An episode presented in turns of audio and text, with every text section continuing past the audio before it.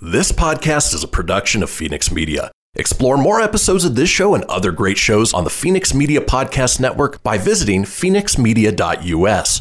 The views expressed do not necessarily represent those of the company or its advertisers and may contain language that's unsuitable for younger listeners.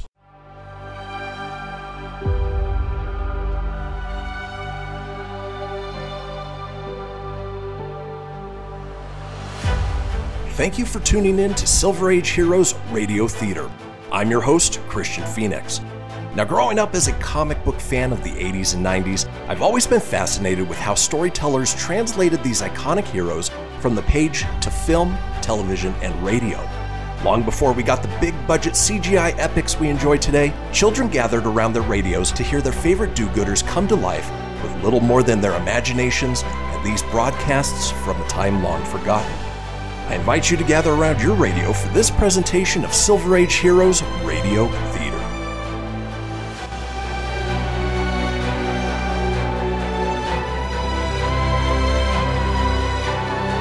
Faster than a speeding bullet.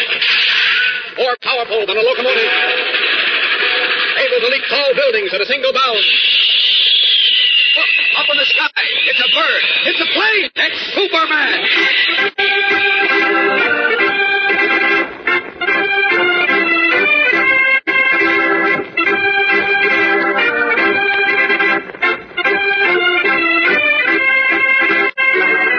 Yes, it's Superman, strange visitor from the planet Krypton, who came to Earth with amazing physical powers far beyond those of mortal men, and who, disguised as Clark Kent, mild-mannered reporter for a great metropolitan newspaper, wages a never-ending battle for truth and justice.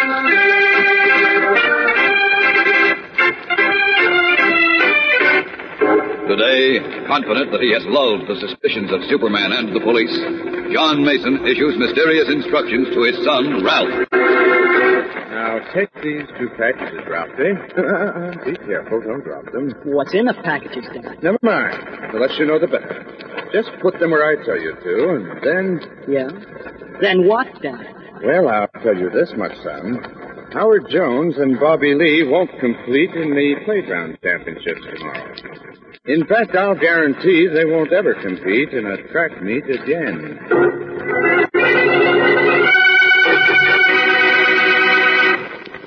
Is there a little death trap in your home? I'm not kidding. I mean that seriously. And before I'm through with what I have to tell you, the meaning of that startling question will be perfectly clear. The reason I ask that question, for which incidentally the answer is always yes, is that there are more accident hazards found in the average home than anywhere else. Statistics show that on an average, 88 men, women, and children are killed, and 360 are permanently maimed or disfigured, while 12,640 are variously injured or temporarily disabled. All as a result of accidents that happen in the home. That should demonstrate to you that home disasters, which account for half of the fearful toll of all accidents, are the most dreaded enemy to our well-being. And another appalling fact is that although some accidents are admittedly unavoidable, most of them can and should be prevented. What's more, in the majority of instances, the simple application of common sense could have prevented accidents that resulted in near death.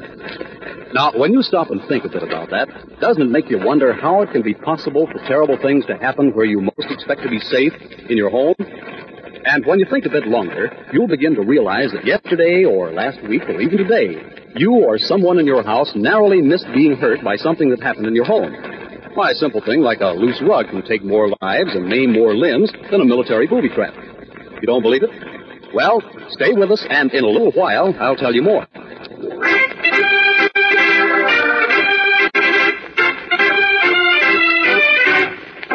And now, the adventures of Superman. Two bigoted brothers, John and George Mason, have been trying to prevent two boys, Howard Jones and Bobby Lee, from competing in public track meets. George Mason, the more fanatical of the brothers, made two attempts on the life of young Jones. And one attempt almost cost the life of cub reporter Jimmy Olsen.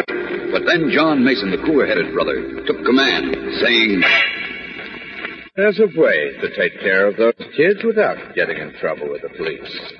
And I know how to do it. Just leave it to me. As we continue now, it is the day before the City Playground Track and Field Championships.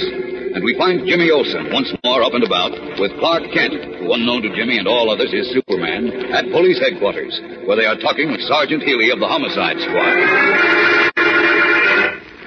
Any news on the person who shot Jim yet, Sergeant? Nope, not yet, Kent. Well, I'll bet Ralph Mason knows plenty about it. Yes, so do I. Oh, now look, Kent. You saw Mr. Mason work on the kid, and you know that if Ralph knew anything, his father would have got it out of him. Well, maybe. But Ralph is definitely mixed up in this because I he... know, Jim, but the way I figure it, Ralph got some wrong ideas pumped into him by some of the tough kids around Grove Street. They put him up to threatening young Jones and Lee, and you too. Well, maybe. I still feel Ralph knows a lot more than he told us. And I'm worried about tomorrow. Why? What's tomorrow? City Playground Championships. Oh, yeah, that's right. Jim, I uh, suppose you've entered Howard Jones and Bobby Lee for Unity House, haven't you? I sure have, Mr. Kent. Howard's our best man, and Bobby's pretty good, too. I was afraid of that. Afraid? Why? Well, I'd feel a lot better if that trigger-happy fanatic who shot at Howard last week and hit Jim wasn't still loose. You mean you think he might try something again? Exactly. Oh, oh golly. Look, Kent, I told you. I put the fear of the law into that Grove Street bunch. Nobody down there will try anything like that again. Believe me, if we get it. I can't. Because, for one thing, we don't know the fanatic is from Grove Street. I'm sure he is. Oh? The Mason kid comes from a decent home. You saw that. He hangs around the Grove Street playground where some hoodlum put stupid ideas in his head. But I spread some other ideas around Grove Street about the law. Don't worry about tomorrow. I sure hope you're right, Sergeant. It's not enough for me. I know that a fanatic on the loose is as dangerous as a rattlesnake in a crowd. So I'm expecting more trouble. And I only hope I'm on the spot to meet it.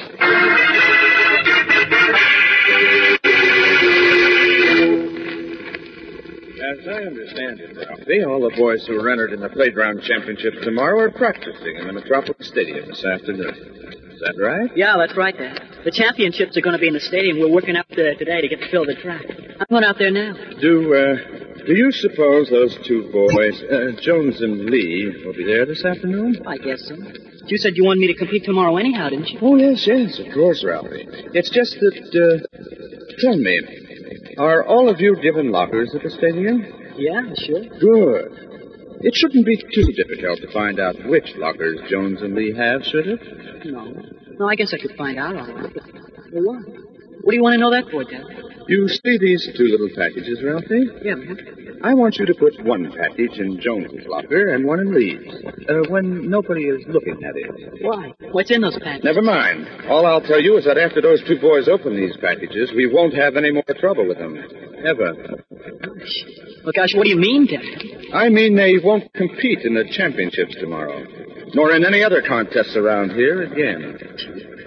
Jeepers, do you mean those those little packages are, are bombs? Don't be foolish, Ralphie. Well, then, then, then Don't what? ask questions, son.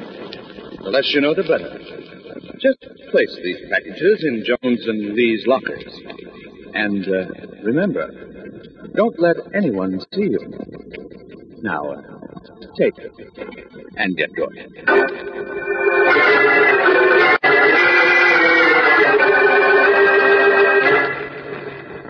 A nice workout, Howard. How do you feel? Oh, fine, Jim. Not tired at all. Attaboy. You're a cinch to win the 220 and the broad jump for us tomorrow. I'll do my best. But there's some pretty good boys entered in those events. Oh, sure. But you'll show them the back of your neck, just like you did last week. Now go on in and take a shower, Howie. I'll see you later. Okay. Oh, uh, Jim. Yeah? Mr. Kent didn't find out who took that shot out last Saturday, did? No, but Sergeant Healy is sure some Grove Street hoodlum did it. He says he's put the fear of the law into that neighborhood, so, well, we don't have to worry about anything happening again. I hope he's right. I'm sure he is. Forget it, Howie. Go get your shower. Okay, Jim. Be seeing you.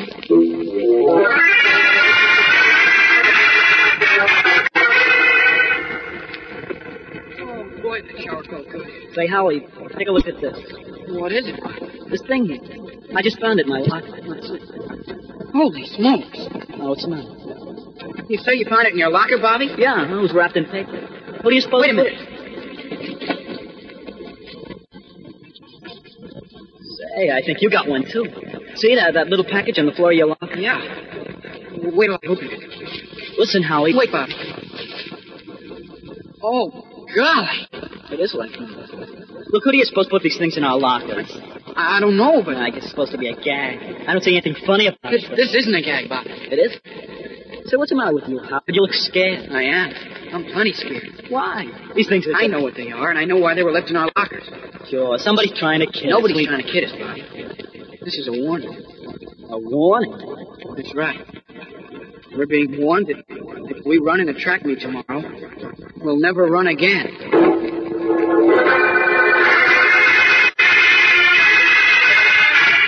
Startled, young Bobby Lee stares at Howard Jones, then drops his frightened eyes to the open package in his hand. Well, what are we going to do?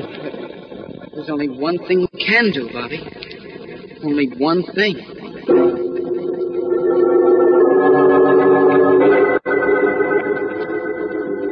For a long moment, the two boys sit facing one another on the locker room bench.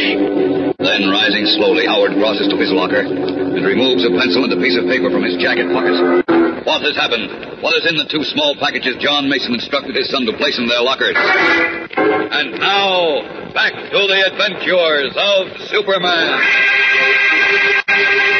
Only a few minutes after Howard Jones and Bobby Lee found two mysterious little packages in their lockers at the Metropolis Stadium. The telephone rings in the office of Clark Kent at the Daily Planet.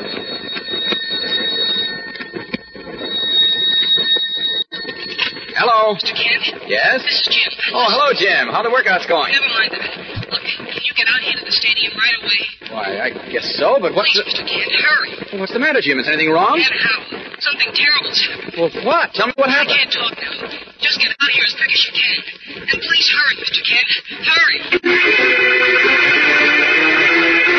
With Jimmy Olsen's desperate voice ringing in his ears, Clark Kent leaps to his feet and swiftly strips off his business suit to reveal the blue costume and red cape of Superman. Then, bounding across the office, he throws open the window. Up, up, and away! Leaping high into the afternoon sky, Superman streaks away, bound for the Metropolis Stadium. What will he find there? What has happened to young Howard Jones and Bobby Lee? Is it something that resulted from those mysterious packages sent to them by John Mason? Whatever you do, don't miss tomorrow's exciting episode, fellows and girls. Be sure to tune in tomorrow, same time, same station, for Chapter 6 of The Skin Game on The Adventures of Superman.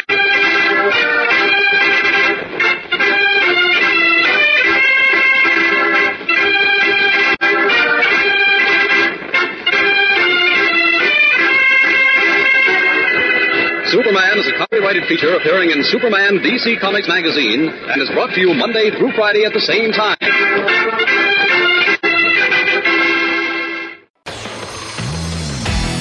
Behold my precious. Ooh, yeah, let me tell you something right here. Uh-huh. It's the Loot Crate subscription box, yeah, full of exclusive loot, fun surprises delivered to your door every month. Just pick up your favorite geeky genre, Daddy. From the original Loot Crate, the Loot Crate DX collectible boxes, dude! Cowabunga! to the Loot Gaming video game box. Woohoo! Yee-hoo!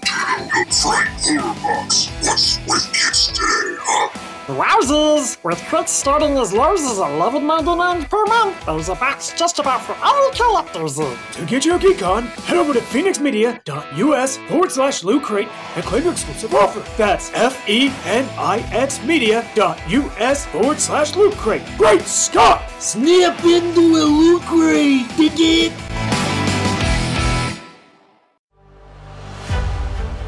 You're tuning in to Silver Age Heroes Radio Theater presented by Fenix Media. Up in the sky, it's a bird, it's a plane. No, it's Superman. Faster than a speeding bullet. More powerful than a locomotive. Able to leap tall buildings at a single bound. Look, up in the sky. It's a bird. It's a plane. It's Superman.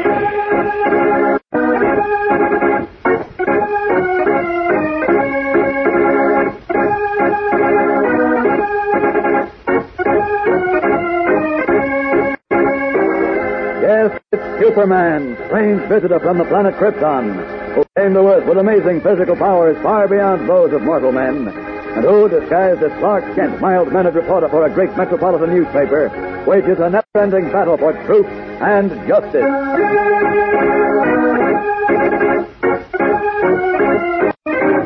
Today, Superman, in his guise of Clark Kent, listens with amazement as cub reporter Jimmy Olsen, white-faced and shaken with emotion, reveals a startling development in our story. Oh, God, Mr. Kent. Howard Jones and Bobby Lee. They, they, Well, what is it, Jim? What about them? they're gone. Gone? What do you mean? They're gone, I tell you. And, and I don't think we'll ever see them again.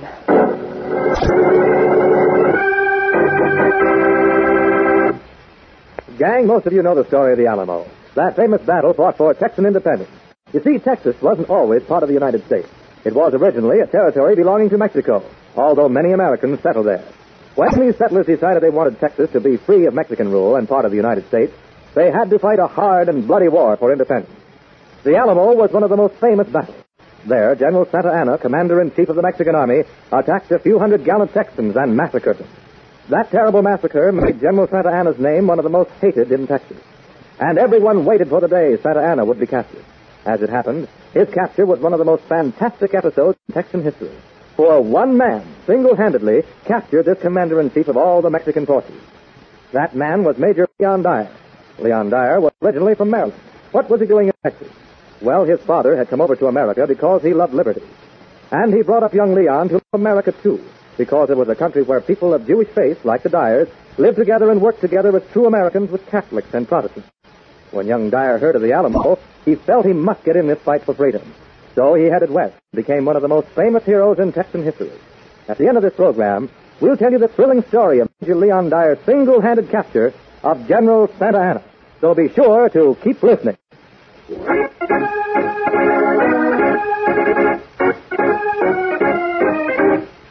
And now, the adventures of Superman. A pair of bigoted brothers named John and George Mason are determined to prevent Howard Jones and Bobby Lee, two Unity House boys, from competing in public athletic contests. George, the fanatical brother, actually shot at one of the boys and almost killed cub reporter Jimmy Olsen. Then, on the day before the city playground championship, John Mason had his son Ralph place two small packages in the lockers belonging to Howard and Bobby. When Howard saw them, he became panic stricken and told Bobby they were in serious trouble.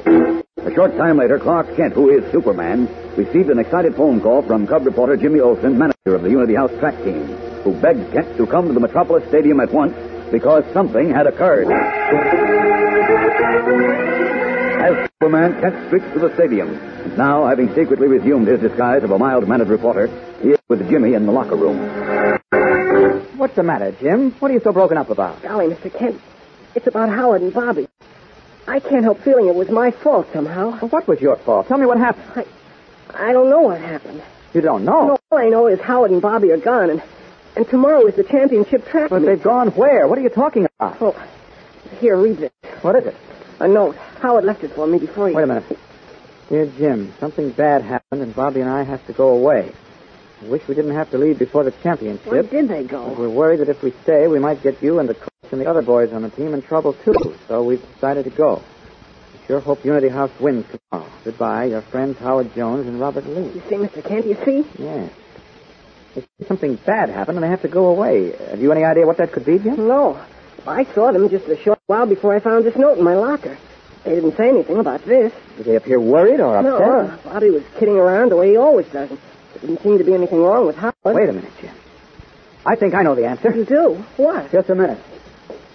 Oh, Jim? Oh, hiya, Coach. Hey, what's Kent looking for under those lockers? I don't know. Look, did you find out anything about the boys? No, but I called both Howard's and Bobby's homes. Their parents have no idea what's wrong. They haven't heard from the boys either. Golly. I called the police, too. They're on their way down here. I can't understand this. I think I can, Coach. Oh, Kent, what did you find? Yeah, well, what have you got there, Mr. Kent? Take a look. Both of you. Oh, what? Wait, wait, those look like tiny wooden crutches. That's what they are, Jim. Two pairs of tiny crutches. Yeah, but, but, They were in these two envelopes. See? Howard Jones is typewritten on one envelope. Bobby Lee is typed on the other. I think I understand now. Well, I don't. You will when you see what's typed on this little tag, Jim. Listen. How would you like to race on these? Scoundrel. The dirty, low, How would filthy... you like to race on these? Holy smokes.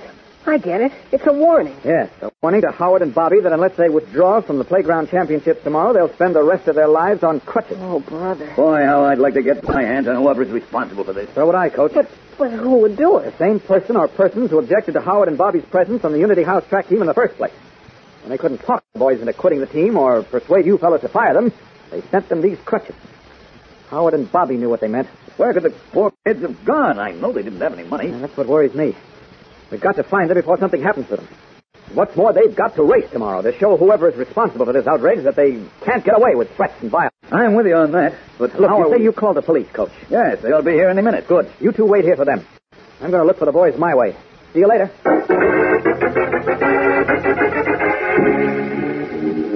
This is the job for Superman. Out of these clothes. Then I'll cover this neighborhood first from the air. There we are. All set. Now, up, up, and away!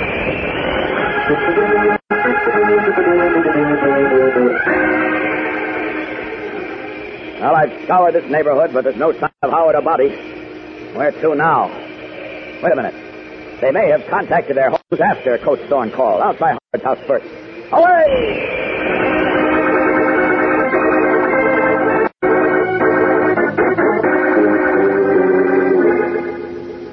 That was Bobby Lee's father on the phone, Mr. Kent. What did he say, Mr. Jones? Neither Bobby nor Howard are there, and he hasn't heard from them either. Uh-oh. I'm worried, Mr. Kent. Frankly, I'm badly worried. Now, now, take it easy. The boys are probably all right. Yeah, but they've been gone for several hours, and I know Howard didn't have any money. Well- Mr. Lee says Bobby only had a few cents, too. I know, but they're too young, and they were frightened. Anything could happen to them. Anything. Yes, Howard is young, but he looks as if he could take care of himself, so don't worry, please. Now, look, if if uh, if Howard was a bit scared and wanted to get to a safe place, where do you think he'd have gone? Well, usually when anything worries my boy, he always comes home to me. Oh, yes, of course, but this time apparently he didn't want to endanger you and his mother. Uh, under such circumstances, where else might he have gone? Well, well, he might have made for his uncle's farm. Oh? Where's that? Upstate, near Winston. Howard spent a couple of summers up there. It's just a tiny place. Winston? That's way up near the border, isn't it? Yes, it's on a spur of the Northeast Railroad. All right, I'll look into that right now. Don't give up yet, Mr. Jones. I'll report to you later. Hurrying from the Jones house, Clark Kent quickly resumes his true identity of Superman. Then, up, up, and away!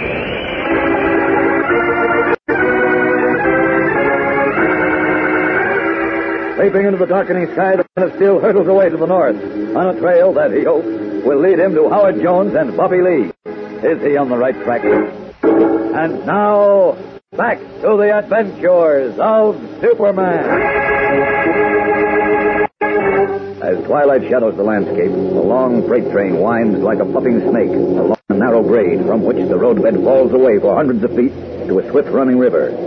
Atop a boxcar, Howard Jones and Bobby Lee crouch on a catwalk, bracing themselves against the jostling and bucking of the train.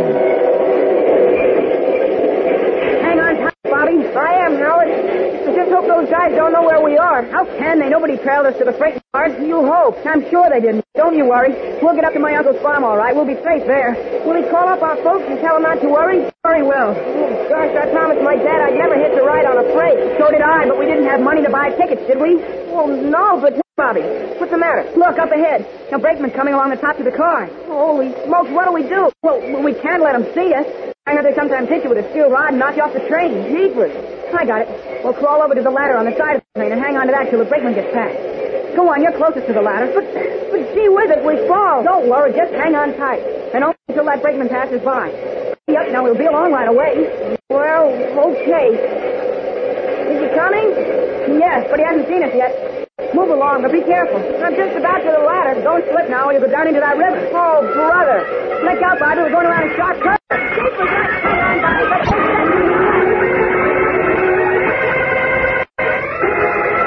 Off balance as the long freight swerves at high speed around a sharp bend. Howard and Bobby grit their teeth and hang on for dear life as they feel themselves about to be flung from their precarious perch into the wide, swift-running river below. What will happen to the two youngsters?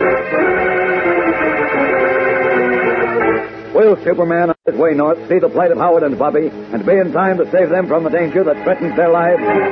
There's a thrill a minute in Monday's 10th action-filled episode, fellows and girls, so be sure to listen. Yes, tune in on Monday, same time, same station, for more of The Adventures of Superman.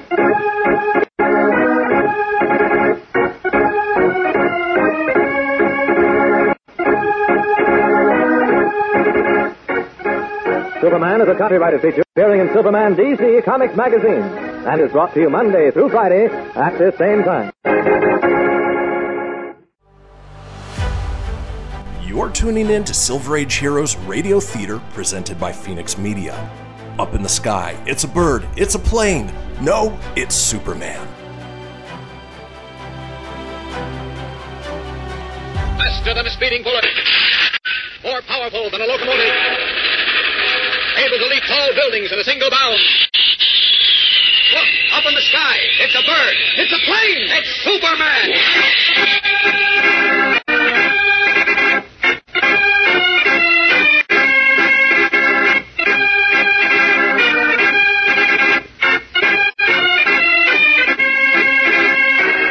Yes, it's Superman, strange visitor from the planet Krypton, who came to Earth with amazing physical powers far beyond those of mortal men, and who, disguised as Clark Kent, mild-mannered reporter for a great metropolitan newspaper, wages a never-ending battle for truth and justice.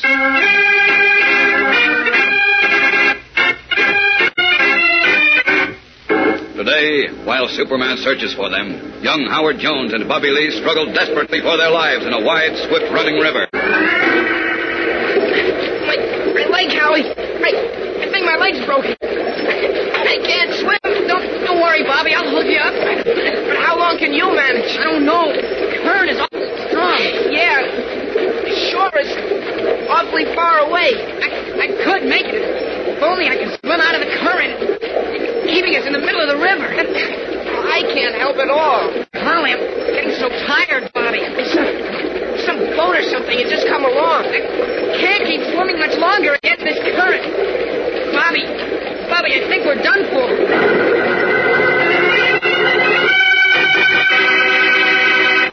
It's spring training time, and all over the country, baseball teams are crowding the sand lots and diamonds. Players are jogging around the bases, bats crack against swiftly thrown balls. These things are part of an American springtime. About this time, most teams are brushing up on their baseball strategy, and the old hit and run routine comes in for plenty of practice. Here's how it goes. Bases are loaded and two out. Your ace pinch hitter goes up to the plate, because this is a pinch when you must have a hit.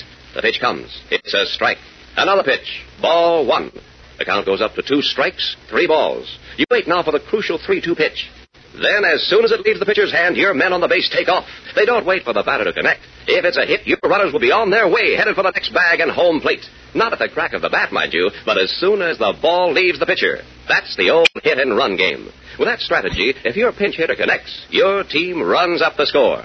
But, gang, the only way you can make the hit and run pay off is with smooth teamwork. Yes, each player must click with the others.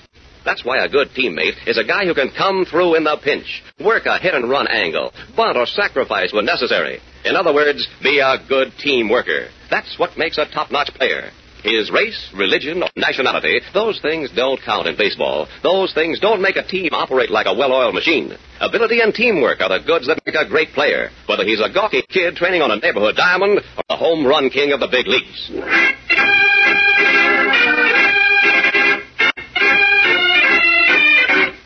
And now, the adventures of Superman. When Howard Jones and Bobby Lee, two young track stars from Unity House, found pairs of tiny wooden crutches in their lockers, they realized they were marked for injury. And worried about bringing trouble to their families and friends, they ran away. Having no money, the two boys caught a ride on a northbound freight train, hoping to reach the farm of Howard's uncle. But as the train swerved around a curve in the mountains, they lost their hold and plunged down a steep embankment into a wide, swift-running river. Meanwhile, learning of the boy's disappearance from cub reporter Jimmy Olsen, manager of the Unity House track team, Clark Kent, who was really Superman, questioned Howard Jones's father. Mr. Jones said he thought his son might try to reach his uncle's farm upstate. So, again resuming his true identity of Superman, Kent streaked northward, following the railroad tracks, unaware that at this moment the two boys are fighting for their lives in the swift current of a turbulent mountain river. No use, Bobby. Swim anymore because because you're holding me up. Look, Howie, let me go. Maybe you can make it to shore alone. Leave you here to drown? Nothing doing. This way, we we'll both drown. Okay then. We, we'll both drown. Howie, Howie, listen. What? Holy smokes! Look.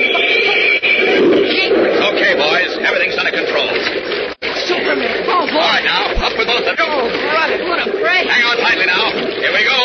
Up, up, and away.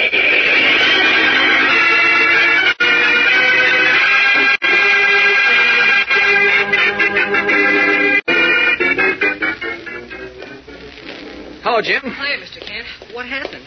Why'd you tell me to meet you in this hospital? Well, first of all, Howard and Bobby are here. Howard Jones and Bobby Lee? That's right. I, uh, I mean, Superman fished them out of a river. What? The river? Oh, gee, was I... No, no, no, take it easy, take it easy. Bobby has a broken ankle, but apart from that, he's all right. A broken ankle? Uh huh. Fortunately, it's no worse. And Howard is suffering from shock and exposure and a few minor cuts and bruises, but he'll be okay. But, but what happened? What were they doing in a river? Well, when they received those tiny crutches, they realized it was a warning. They thought they'd endanger you, too, if they stayed in Metropolis, so they hitched a ride on a freight and were thrown into a river. The poor kids. Now, don't you worry. They'll, they'll be all right. I'm glad of that. But now we're cooked. I mean, the Unity House track team is. Playground championships are this afternoon. How can we expect to win without those two? Especially Howard. Relax. There's a chance that Howard can run this afternoon. There is. Just a bare chance. But there's something more important to consider right now. What do you mean? Until we find out who sent those crutches to Howard and Bobby and put them behind bars where they belong, those two boys are still in danger. And so are you and Coach Thorne. Say, that's right. But how can we find out? Well, I have an idea. Look, did you bring those little crutches and the envelopes they were delivered in?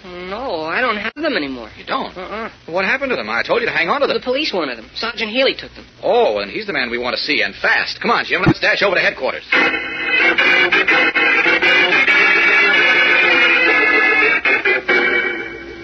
Uh-huh. These are the crutches, all right, Sergeant Healy. Now, let's see. No, you're studying them, Kent. They won't tell you anything. Uh, I'm not so sure. Hmm.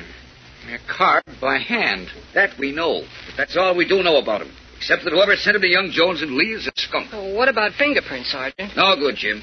Too many people handled them. You, Kent, Coach Thorne, Jones, and Lee, some of the other kids, too. Oh. Well, there's nothing on this pair. I told you there wasn't, Kent. May I see the other pair, please? You are, but you're just wasting your time. Well, just the same. I still think Ralph Mason must know something about this. You know, he told us to kick Howard and Bobby off the team in the first place. I know, but... Maybe if you got hold of him, you could make him spill what he knows. Ah, I talked to him a couple of times. So did his father. I'm convinced he knows nothing about... Uh-oh, here's something. Huh? What is it, Mr. Kent? These little crutches were carved out of wood from a shipping case. Oh, great. So how does that help us? Well, it might help us a great deal. I can make out a couple of letters that were stamped on the case. You can? Yeah, Uh-huh. where? Show me. I don't think you can see them, Sergeant, but But if. I can't, then neither can you. Look, I went over them plenty carefully, and I didn't see... Well, you, you, you, you must have missed the letters be- because they're, they're very faint. Whoever carved these things thought he'd remove the letters with sandpaper, but he forgot about the indentation they left in the wood. Oh, go on. You're seeing... Wait a minute, Sergeant.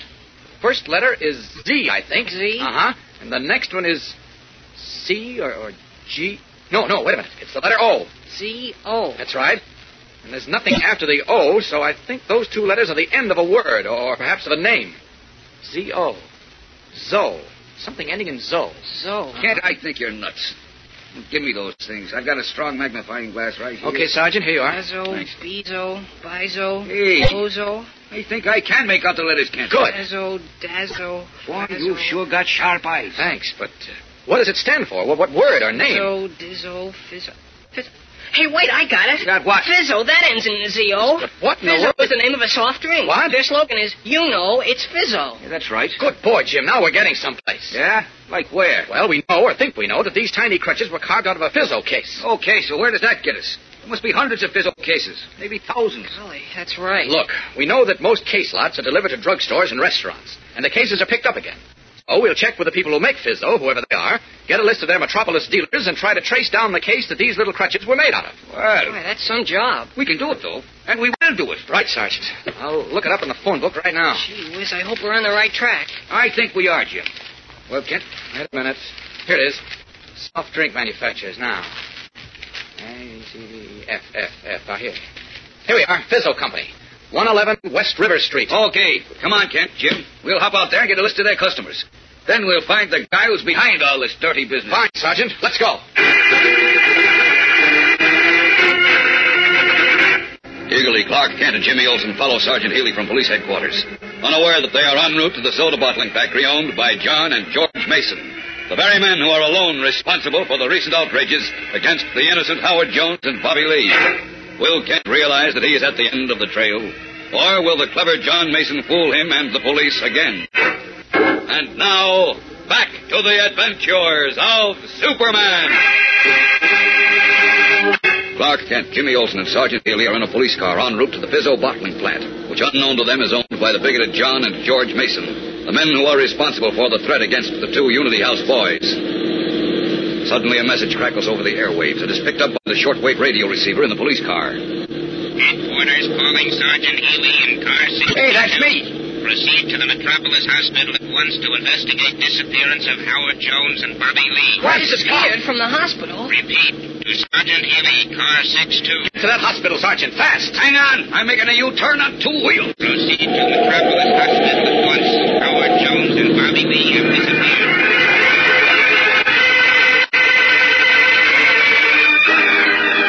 Barely its forward speed, Sergeant Healy swings the police car around in a screaming U-turn, then steps hard on the gas, heading for the Metropolis Hospital. What has happened to Howard and Bobby now? Have John and George Mason acted again against the two Unity House youngsters?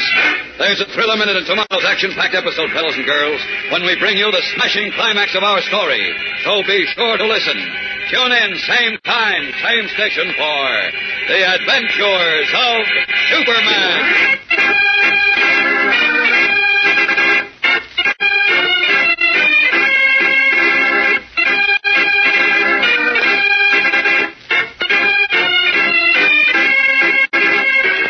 Superman is a copyrighted feature appearing in Superman DC Comics magazine and is brought to you Monday through Friday at this same time. You're tuning in to Silver Age Heroes Radio Theater presented by Fenix Media. Up in the sky, it's a bird, it's a plane. No, it's Superman. Faster than a speeding bullet. More powerful than a locomotive. Able to leap tall buildings at a single bound. Look, up in the sky. It's a bird. It's a plane. It's Superman.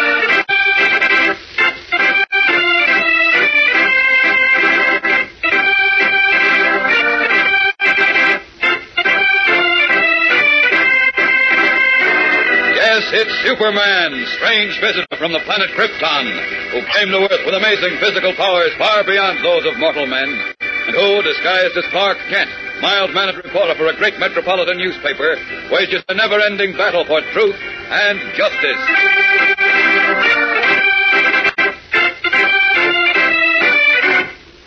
Today, Superman in his guise of Clark Kent is accompanied by cub reporter Jimmy Olsen as together they rush from Sergeant Healy to Metropolis Hospital in response to an urgent directive from police headquarters. Gee whiz, what's happened here, Doctor? Where are Howard Jones and Bobby Lee? I don't know, Mr. Kent. What? What do you mean you don't know, Doc? They couldn't just just dissolve into thin air. I know, Sergeant, but all I can tell you is that five minutes ago, the nurse assigned to them came running into my office and reported that both Jones and Lee were not in their beds, their rooms, or anywhere in the building. It's it's as if as if they vanished.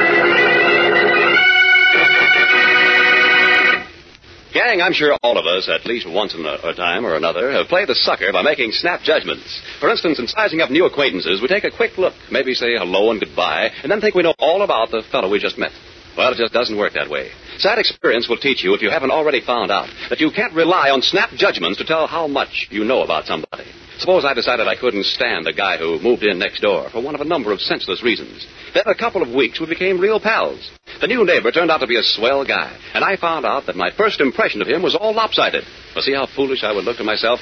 Well, that shows that prejudging a man before you really get to know him is senseless. And another word for prejudging is prejudice. Both words mean that you've made up your mind in advance whether you will or will not like a person. So they're both senseless. Even when you make up your mind you don't like a guy because of his tie or because he squints all the time, those are your prejudices. But some people have more dangerous prejudices. They decide in advance that they won't like a fellow because of his race or his religion or the country his grandfather came from. They never really get to know the guy. Does that make sense? Well, certainly not. Because in the end, prejudice makes you lose out. For if you don't give every boy and girl a chance to prove what kind of people they really are, you wind up missing some very fine friendships with some very swell people. It's just as simple as that.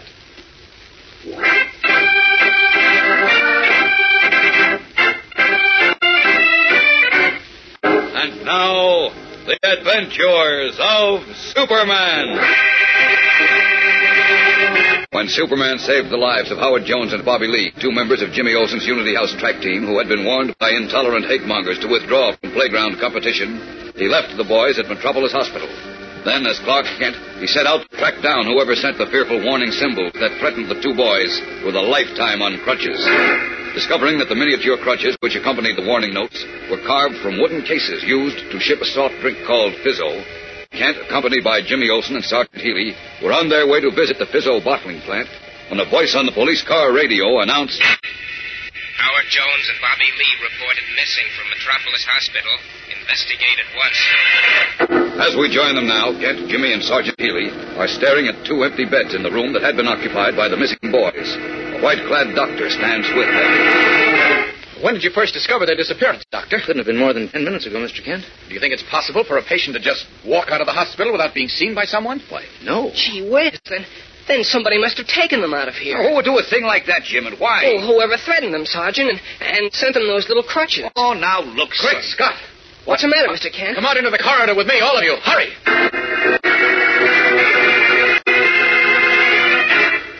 What did you bring us out here for, Kent? I don't see anything special in this car. You will in a minute, Jim.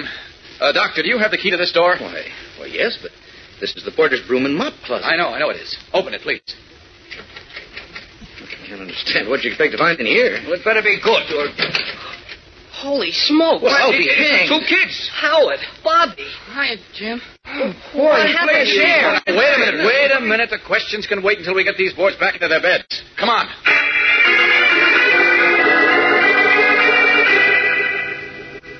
There. Are you comfortable now, boys? Yes, Sure, sir. Kent. Good. Now tell us what happened. Well, you tell him, Howie. Okay. Uh, Bobby here was in bed with his broken ankle, and I was sitting in that chair by the window, just kind of resting my bruises. When I looked down toward the street, and I almost fell on my face when I saw it was coming into the hospital. Who was it, Howie? Ralph Mason. No kidding. That's right, Jim. Howie jumped up and yelled, Here comes Ralph Mason with a big husky man.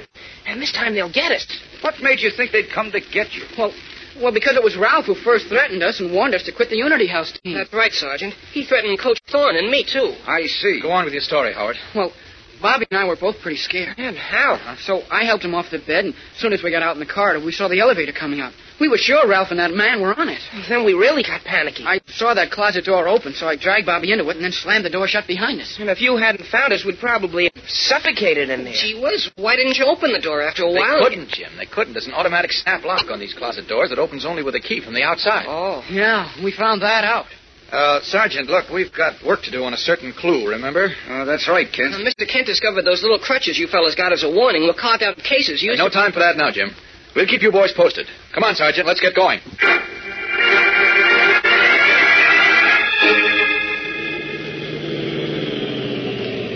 Uh, this is it, Kent.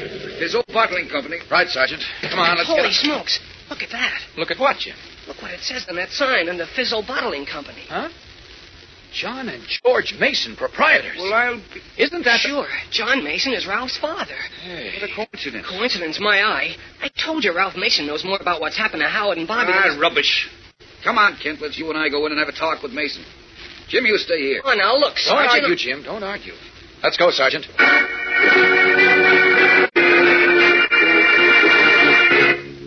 We want from you, Mr. Mason, is a little cooperation. Oh, certainly, Sergeant. What can I do for you? Just give me a list of the customers to whom you deliver Fizzo and case lots. A list? In case lots?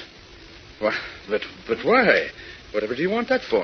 Well, you see. Oh, we were just wondering. Uh, uh, uh, by the way, Mr. Mason, I, I just remembered something I mustn't forget. Do you mind if I use your typewriter to make a note of it? Why? Why, no. Uh, help yourself. Thanks. Well, what do you say, Mr. Mason? You let me have that list? Well, uh, this is rather irregular. Well, it's very important to a case we're working on. Uh, very well, Sergeant. Under those circumstances, I, I guess I can't refuse. But I will need a few hours to copy the list you want from our books. Okay, let me know when you have it, and I'll send over for it. Ready to go, Kent? Yes, yes. Oh, I see you're pretty good at whittling, Mr. Mason. Those little figures on your desk are very interesting. Hobby of yours? What? Uh, well, no, no. My my brother. That uh, wood your fizzo bottle cases are made of makes rather good whittling, I guess. Uh, uh, yes, uh, uh, yes, I, I suppose so. Come on, Kent, let's go. Okay, Sergeant. Uh, see you again, Mr. Mason. Soon, I hope.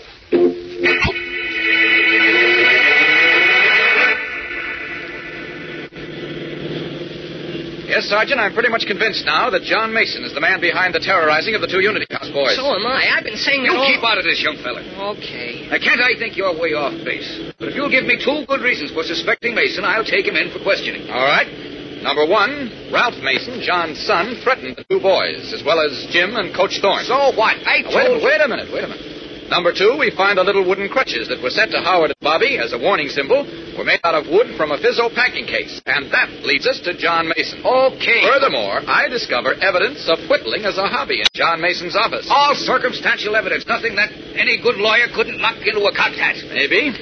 But here's something that'll hold up in court. What's that? A sample of the typing from Mason's office typewriter, which, unless I miss my guess, will match the typed message attached to the miniature crutches received by Jones and Lee. How about that, Sergeant? Ah. Well, if it does match, you've got something, Kent. And on that evidence, I'd take him in. Good. Head for your police lab, and we'll have your expert check it right away.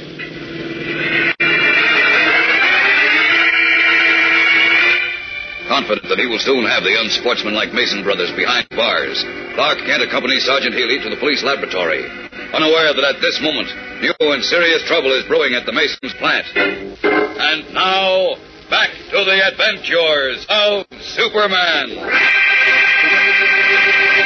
As we continue now, John Mason is telling his brother George about the visit paid to their establishment by Clark Kent and Sergeant Healy. I told you, George, things look pretty bad for us. Rubbish, John. You always were a crepe hanger. Don't be stupid, George. Why do you think they came here asking for a list of our case lot's customers, huh? Because they traced the wood those blasted little crutches were carved from, that's why. Do you really think so? Of course I do. And on top of that, uh, Kent, that newspaper fella, asked me very pointedly if wood carving was my hobby. Good heavens, what made him ask that? Because you stupidly left samples of your art all over this office. Well, how in thunder was I to know they'd come here? I don't know. But I should have known that Kent fellow was too smart. This is his fault. Uh, this trouble we're in. No, no, it's that Olsen boy's fault, that's who. Ah, ridiculous. No, I tell you, it is his fault. He started all this trouble with Ralphie after Alfred Ralphie asked him to throw the Jones and Lee boys off the Unity House tee. So what? That only... I hate him. I hate that little rat. Don't work yourself up, George. I should have killed him instead of creasing his skull. That would have put an end to our troubles. Now, George, listen to me. No, I'm through listening to you. This time I'm going to finish. George! George, come back here. I'm going to kill that Olsen boy, even if I have to hang for it. Viciously slamming the door shut in his brother John's pleas, George Mason climbs into his car with a cold, murderous look in his eye, drives toward the municipal stadium where he hopes to find Jim Olsen readying his team for the city championship track meet. What will happen? How will Clark Kent, who is Superman, learn of George Mason's determination to destroy Jim Olsen in time to save the young cub reporter's life? There's a thrill minute in store for you tomorrow, gang, when we bring you the smashing climax of this story and the beginning of a new and exciting adventure. So don't fail to listen. Be sure to tune in again tomorrow. Same time, same station, for more of the Adventures of Superman.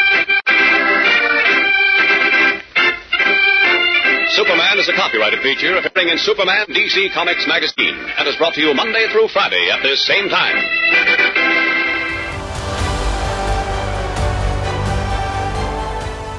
Get this and previous episodes of Silver Age Heroes Radio Theater wherever you get podcasts or by visiting fenixmedia.us forward slash Silver Age Heroes.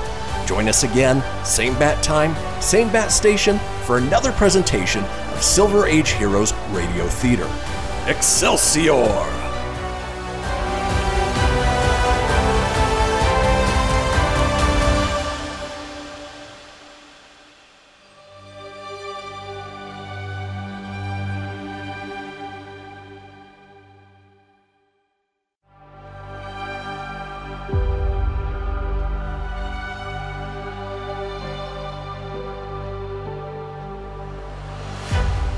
Thank you for tuning in to Silver Age Heroes Radio Theater.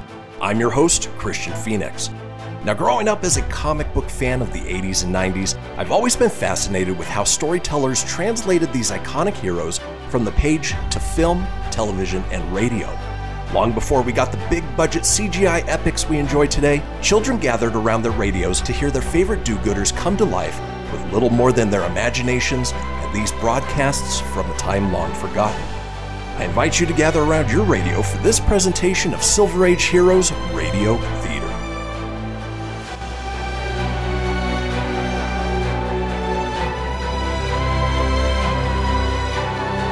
Faster than a speeding bullet. More powerful than a locomotive. Able to leap tall buildings at a single bound. Look, up in the sky. It's a bird. It's a plane. It's Superman.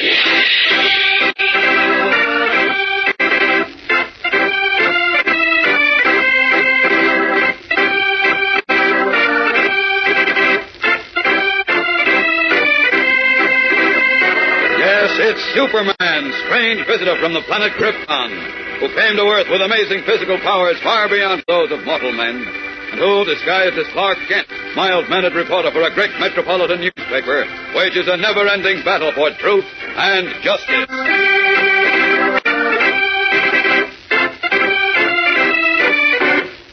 Today, as Superman works with the police to forge the final links of evidence against John and George Mason, a fateful conference is taking place between the two evil brothers. If Clark Kent and the police are wise to us, George, we'll go to jail. And it'll be your fault. No, no, it's that Olsen boy's fault. He started all this trouble after Ralphie asked him to throw the Jones and Lee boys off the Unity House team. Uh, so what? That only. I should have killed him instead of creasing his skull. That would have put an end to our troubles. Now, George, listen to me. No, no, I'm through listening to you. This time I'm going to finish. George, George, come back here. I'm going to kill that Olsen boy, even if I have to hang for it.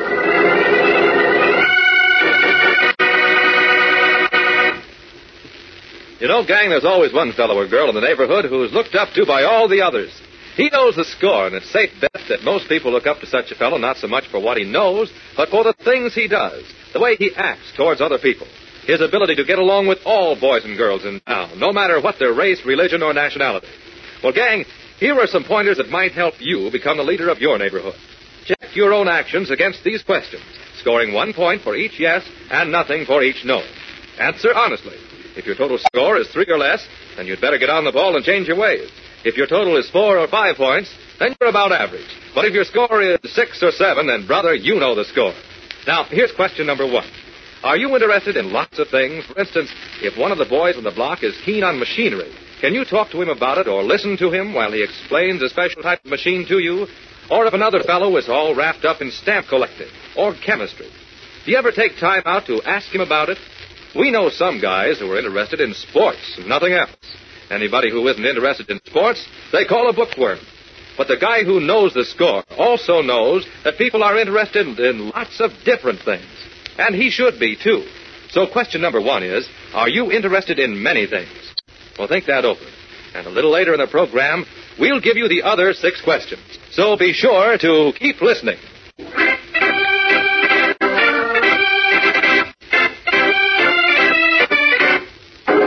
Now, the adventures of Superman. Convinced that John and George Mason were responsible for the attacks on cub reporter Jimmy Olsen and two Unity House track stars, Clark Kent, who, as we know, is Superman, presented his evidence to the Metropolis Police. But when the fanatical George Mason learned from his brother that he was under suspicion, he flew into a wild rage and swore that he would finish Jimmy Olsen, whom he blamed for his predicament. Pushing his brother aside, George rushed from his small bottling factory just as Ralph, his young nephew, entered. What's the matter, Dad? Why'd Uncle George rush out like that? That crazy maniac. Uh, I've got to stop him. George! George, come back here! There goes his car. Yes. It's too late to stop him now, I'm afraid. Sure is. Stupid fool. He'll get himself hung. And me, too. What do you mean, Dad? What's he done? He's gone off to kill young Olsen. Jim Olsen? Yes. He blames Olsen because Clark Kent and the police are suspicious of but, us. But holy cow, we gotta stop him, Dad. We've got to. Yeah, but how? He wouldn't listen to me. I know how to stop him. Wait, Ralph. Wait. I'm Where are gonna you going? to save Jim. This thing's gone too far.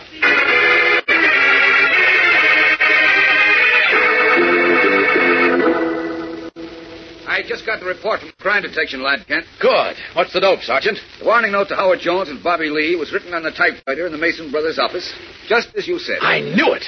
Then they are behind this. You bet they are. Sure, it all adds up now. They sent Ralph, John Mason's son, to tell Howard and Bobby to quit the Unity House team. When the boys refused to quit, Ralph went to Jim Olsen, the team's manager. When Jim told Ralph where to go, the Mason brothers tried to kill Jim and then sent those tiny crutches to Howard and Bobby as a threat. Right. And if not for Superman, Howard and Bobby would be both dead now. Well, what are we waiting for, Sergeant? We're waiting for nothing. I'm going out right now to pick up John and George Mason. Good. Want to come along? You bet I do. That's a pleasure I don't want to miss. Well, come on then. Hey, excuse me, Sergeant, but this boy says he's got to Listen, see Sergeant. Hey, wait a minute.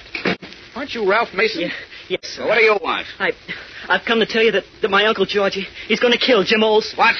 Are you telling the truth, Ralph? Yes, sir. My father tried to stop him, but he couldn't. I came here as fast as I could. Why, that low down. Look, Ralph. I, didn't know there was going to be any killing or anything like that. Honest, I, I wouldn't have gotten mixed up in All it. right, if I n- did. never mind that now, son. Where is your uncle? I don't know. He drove off in his car. He said he was going to get Jim. Great Scott, I'd better Don't get excited, Kent. But I'll I- put out a general alarm for Mason. We'll pick him up. But that may be too late. I've got to pick him up my way. So long.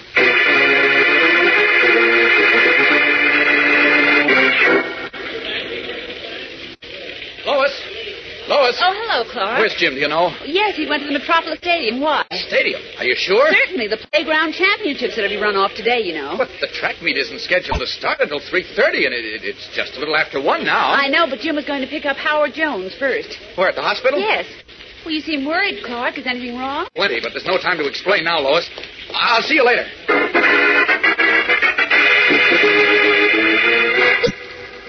Yeah. This storeroom is deserted, so out of these clothes. This is a job for Superman. I've got to get to the hospital before George Mason does.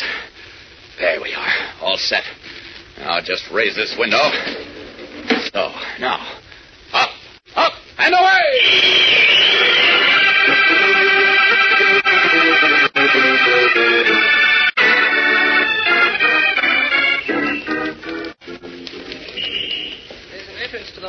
This alley, Howard. Saves us walking all the way around the stadium to the front door. Oh, swell. Gee, I wish I could run today, Jim. Yeah, so do I. I'm afraid Unity House won't have a chance without you. Oh, I wouldn't say that. No, it's true. Without both you and Bobby in the relays, we're really sunk in that event. Well, look, maybe I could run the relay, Jim. I don't feel too bad. No, nothing doing, Howie. The doctor says you shouldn't run today, so that's final. No, we'll just. Wait a minute, Jim. What's the matter? That, that man getting out of his car just ahead, you see him? What about him? He looks just like the man who almost ran me over the other night. He does. Uh huh. He, Jeepers, he, he's got a rifle. yeah. What the? Jim, he's aiming at us. Sleeping lizards. He, he's going to shoot us.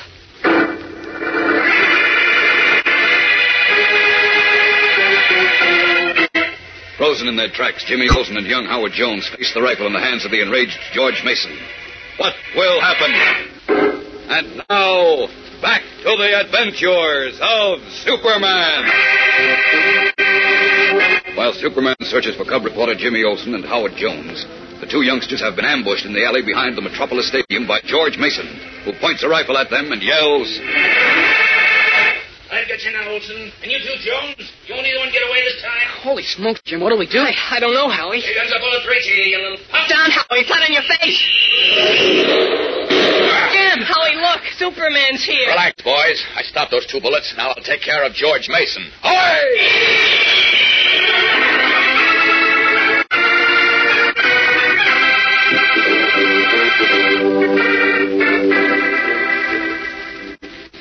As you should have seen it, Miss Lane.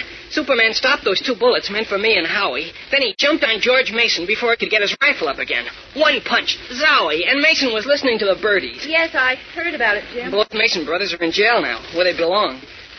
I feel kind of badly for Ralph, though. Ralph? Yeah.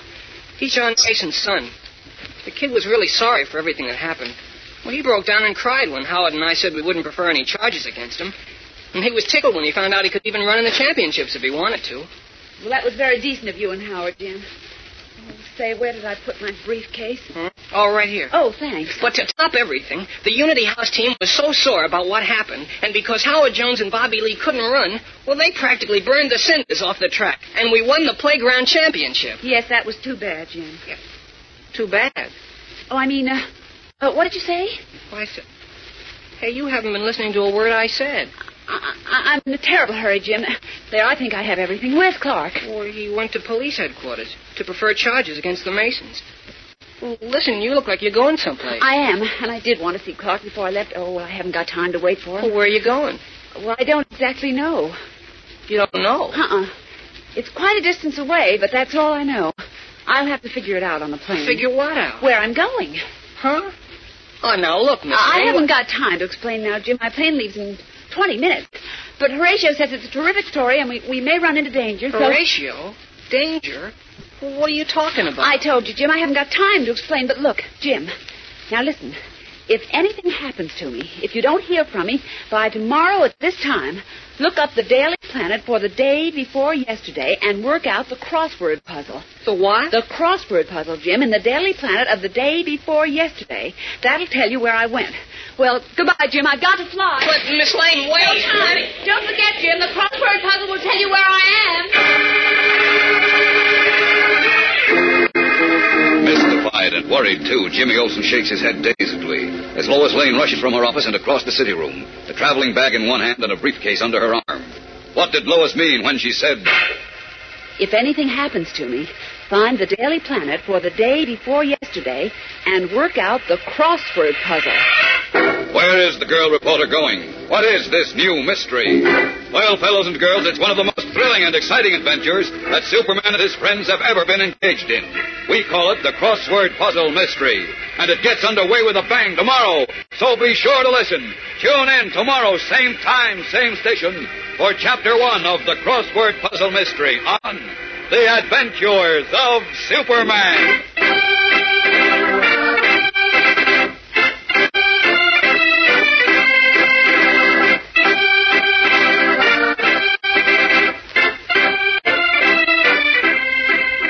Superman is a copyrighted feature appearing in Superman DC Comics magazine and is brought to you Monday through Friday at this same time.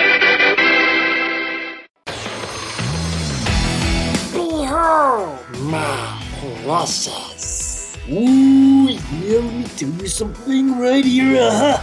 It's the Loot Crate subscription box, yeah, full of exclusive loot, fun surprises delivered to your door every month. Just pick up your favorite geeky genre, Daddy. From the original Loot Crate, the Loot Crate DX collectible boxes, dude! Cowabunga! To the Loot Gaming video game box. Woohoo! Yee-hoo! Loot crate box. What's with kids today, huh? Wowzers! With crits starting as low as $11.99 per month, there's a box just about for all collectors. To get your geek on, head over to fenixmedia.us forward slash loot crate and claim your exclusive offer. That's F-E-N-I-X media.us forward slash loot crate. Great Scott! Snap into a Loot Crate, dig it? You're tuning in to Silver Age Heroes Radio Theater presented by Fenix Media. Up in the sky, it's a bird, it's a plane. No, it's Superman. Faster than a speeding bullet. More powerful than a locomotive. Able to leap tall buildings at a single bound. Look, up in the sky. It's a bird. It's a plane. It's Superman.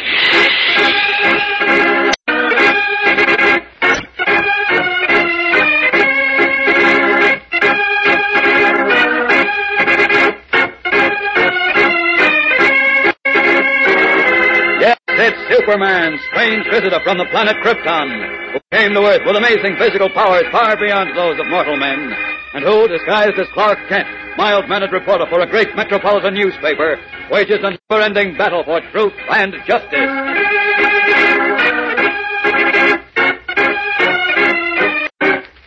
Today, Superman, in his guise of Clark Kent, mild-mannered reporter for the Daily Planet, is confronted with one of the weirdest mysteries of his adventurous career, as the city of Metropolis is attacked by the ghost of Captain Kidd. Aye, matey, and no man living can stop me. I'm after buried treasure, and I know where to find it. So avast there, you gimlet-eyed lobsters. Clear the decks in the name of Captain Kidd.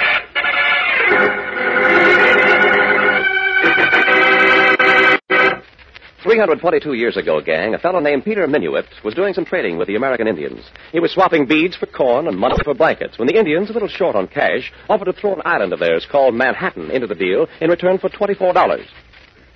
Peter Minuit consulted with his friends to make sure he wasn't overpaying and finally agreed to buy Manhattan. But he never dreamed that the pretty little island would someday grow into one of the greatest cities in the world, with monumental skyscrapers, subways, and stores, and that the empty fields would one day house millions of people and become headquarters for the United Nations. How could he know that what he had bought for $24 would develop into the tremendous metropolis of New York City, and that it would be the result of many people working side by side, all kinds of people. Yes, New York City, as we know it today, is the result of the work of the Dutch who first settled here, of the English and French who came not much later, of the Protestants, Catholics, and Jews who had fled to the New World to escape religious persecution. It was the work of the African Negroes who came in slavery but remained to build freedom. Italians, Hungarians, Swedes, Irish, Russians, Slovaks, Chinese, millions and millions of people from the four corners of the world, of all colors and religions and nationalities, who came to Peter Minuit's little island. Yes, they all gave it their labor, their ideas, and their devotion, and they created a miracle. Yes, gang, all of these people, all of those various nationalities working together transformed a grassy little island into New York City, capital of the world. And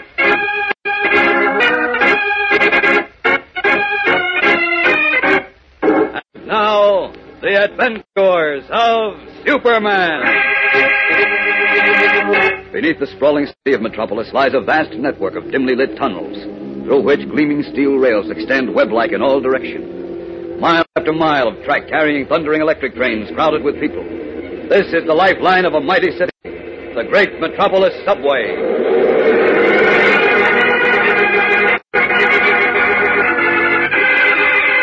In the central traffic office, the mechanical brain of the underground subway system, two men are seated before an electrified map on which pinpoints of red and green light indicate the positions of all trains moving through the twisting labyrinth of tunnels. Below the map is a long row of switches, each marked with a number. To the left and right are plate glass windows looking out on the murky darkness of the underground city. Suddenly, a train roars past the windows, its lights illuminating the faces of the two men. One of them reaches out and throws a switch. And as the last car disappears into the darkness, he slips off his high stool and stretches his cramped muscles. Eh, all clear now until 442 at 820. I'll go up and get a pot of coffee. Okay. How about a cruller, Joe, or one of them jelly buns? No, thanks. Coffee will do me. Right. Alone now in the traffic office, Joe Miller, chief dispatcher, watches the illuminated map with its tiny lights blinking like red and green fireflies. He looks up at the clock, but before his eyes can reach it, he catches a reflection in the plate glass window, and he stiffens. Behind him, the door of the traffic office is opening slowly, inch by inch. Holding his breath, Joe Miller remains motionless, watching the window. Suddenly, a strange figure slips into the room and closes the door quickly behind him. Joe Miller spins around on his stool. But before he can speak, the figure lunges at him, and the ghostly silence of the underground subway office is broken by a terrified scream. No! Now, Kent, don't stand there gawking at me. Henderson's at the hospital now. Go down and get the story. But, Chief, it, it's utterly fantastic. No, it is, is it? I suppose the entire breakdown of the Metropolis subway system is fantastic. No, but- I suppose dozens of trains stalled in dark tunnels and thousands of people in panic is fantastic. Of course not, but... Then stop talking so much and get down to the city hospital and get the story from the chief dispatcher. His name's Joe Miller. Okay, but... But, but, but, nothing but buts. Get that story and get it fast. I want it as the editor of the Planet, and I want it as the mayor of Metropolis. Now go ahead. Now, look, Kent. I said no reporters, and I meant no reporters, and that includes you. Now, look, Inspector- Murphy, show Mr. Kent what the door of the hospital look, looks like from the outside. You're forgetting this is a hospital corridor, Inspector. You shouldn't raise your voice. I'll raise more than my boys can believe me. Now, I've got enough trouble with this case without you byline boys hounding me. I'll be a nice fellow and go quietly. But, Inspector, you don't understand. I- I'm not here as a reporter. Oh, no? No, I'm the personal representative of the Honorable Perry White, mayor of Metropolis. All right, all right, you win. but you've got to promise me one thing. Just name it. Not a word of this this crazy story gets into the papers until, well, until we make some sense of it. Okay. Where does it stand now? In the middle of nowhere. What? I'm waiting to talk to Miller. He got a bad slash on the arm, and the doctors are patching it up. How did he get the slash? From a cutlass, he says. A what? A cutlass. A pirate's cutlass. You can come in now, Inspector. Thanks, Doc. Okay, Kent. Go easy with him. He's still pretty tricky. Don't worry. Feeling better, Mr. Miller? Yes, thank you. I'm Inspector Henderson, and this is Clark Kent of the Daily, uh, of the mayor's office. Hello. We'd, uh, we'd like to get your story firsthand. You won't believe it. Nobody believes it, but I swear it happened. I swear by everything I hold sacred, I saw him as clearly as I see you. Easy, easy now, Mr. Miller. Don't get yourself Somebody's excited. got to believe me. Don't you understand? Somebody's got to, or else... Or else I'll go out of my mind.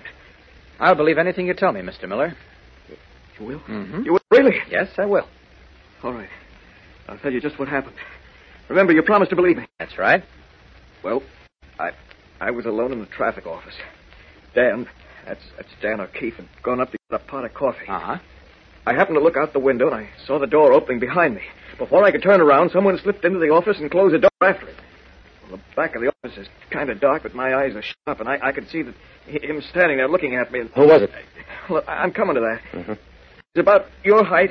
He was built bigger. He was wearing boots and leather breeches and had a bright red sash around his waist. His coat was black. Yeah, black. And it was fitted tight. On his head, he wore a big three-cornered hat. On the front of it, there was. There was a skull and crossbones. Go ahead, Mr. Miller. You think I'm crazy? You think I'm making all this up? Well, I didn't make up this cut in my arm. No, of course not. What happened after you turned around to face him? Well, he had kind of a sword in his hand, a, a curved sword. He waved it over his head, and he came at me yelling, Nobody can stop Captain Kidd. Well, I tried to get out of the way, but I couldn't. I felt the edge of the sword cutting into my arm, and that's all I remember until I woke up in the ambulance and they were bringing me to the hospital. Who found him, Inspector? Oh, O'Keefe, when he came back with the coffee. Uh-huh. Miller was on the floor, bleeding like a stuck pig. And all the switches were messed up. Fortunately, whoever did this pulled the power switch and stalled every subway train throughout the city. Otherwise, there would have been head-on collisions. Now, what I... Hold it, Inspector. Someone at the door. Inspector in there, Mr. Kent? Uh-huh. Uh, what is it, Murphy? This envelope came over from headquarters. Dolan brought it over, and he said to tell you they found it on the floor of the traffic office down in the subway. Found what? What's in the envelope, I guess. Hmm. Looks like a medal. May I see it, Inspector? Thanks. What is it, Ken? What the... Hmm? Why, this... This is incredible. What's incredible? This. It's a Spanish gold coin dated 1745, when Captain Kidd, the pirate chief, was alive. And now, back to the adventures of Superman. His City Hall office, Perry White, recently elected mayor of Metropolis, is pacing the floor like a caged lion. Suddenly, he stops short and faces Clark Kent. I don't care what you say, Kent. I'm not going to issue a statement. If Henderson wants to issue one, let him. But, Chief, it's your duty, mayor of the city, to calm people down. Thousands of them were caught in the subway this morning, and they certainly deserve an explanation. Well, what am I going to tell them? That, that the ghost of Captain Kidd of a, of a pirate chief disrupted the subway system? Nobody said he was a ghost. Oh, what else could it be? He's been dead for 200 Oh, years. Wait a minute. Calm down for a minute. All right. All right, Mr. Kent. You solved the problem. You tell me what kind of a statement I can issue. Well, if you listen, I'll tell you. Go ahead. Go ahead. I'm listening. Very simple. You issue a statement to the effect that someone, as yet unidentified, attempted, don't forget that word, attempted to disrupt the subway system, but the prompt action of the police, etc., etc. Now, what about the Captain Kidd business? Well, what about it? How am I going to explain that away? You don't have to at the moment. All you do is just... Oh, blast that girl. I told her no calls. I thought I told you. Who?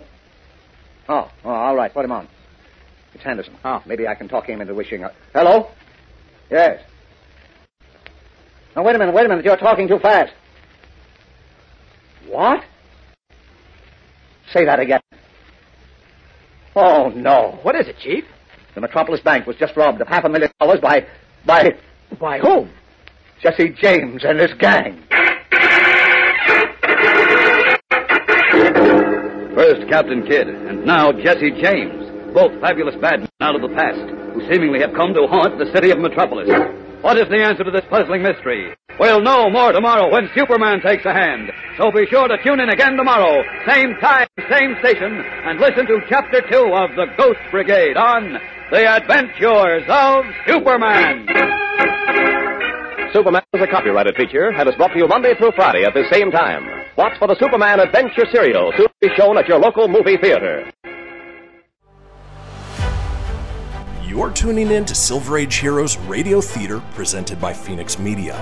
Up in the sky, it's a bird, it's a plane. No, it's Superman.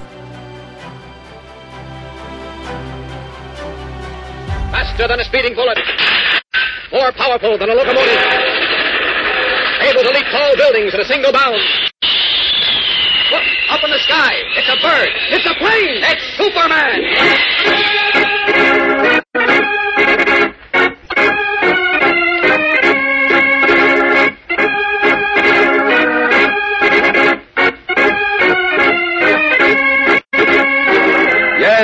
Superman, strange visitor from the planet Krypton, who came to Earth with amazing physical powers far beyond those of mortal men.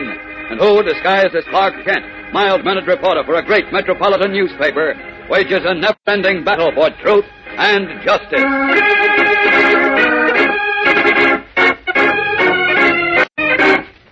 Today, in the guise of Clark Kent, Superman is about to begin an investigation of the Metropolis subway disaster when he is suddenly interrupted by the startling news that the Ghost Brigade has struck again. Chief, it, it, it's so incredible I can hardly believe it. Incredible or not, it's true. To the tune of a half million dollars. Are you sure you got the message straight? I'm positive. The Metropolis National Bank was held up by by Jesse James and his gang.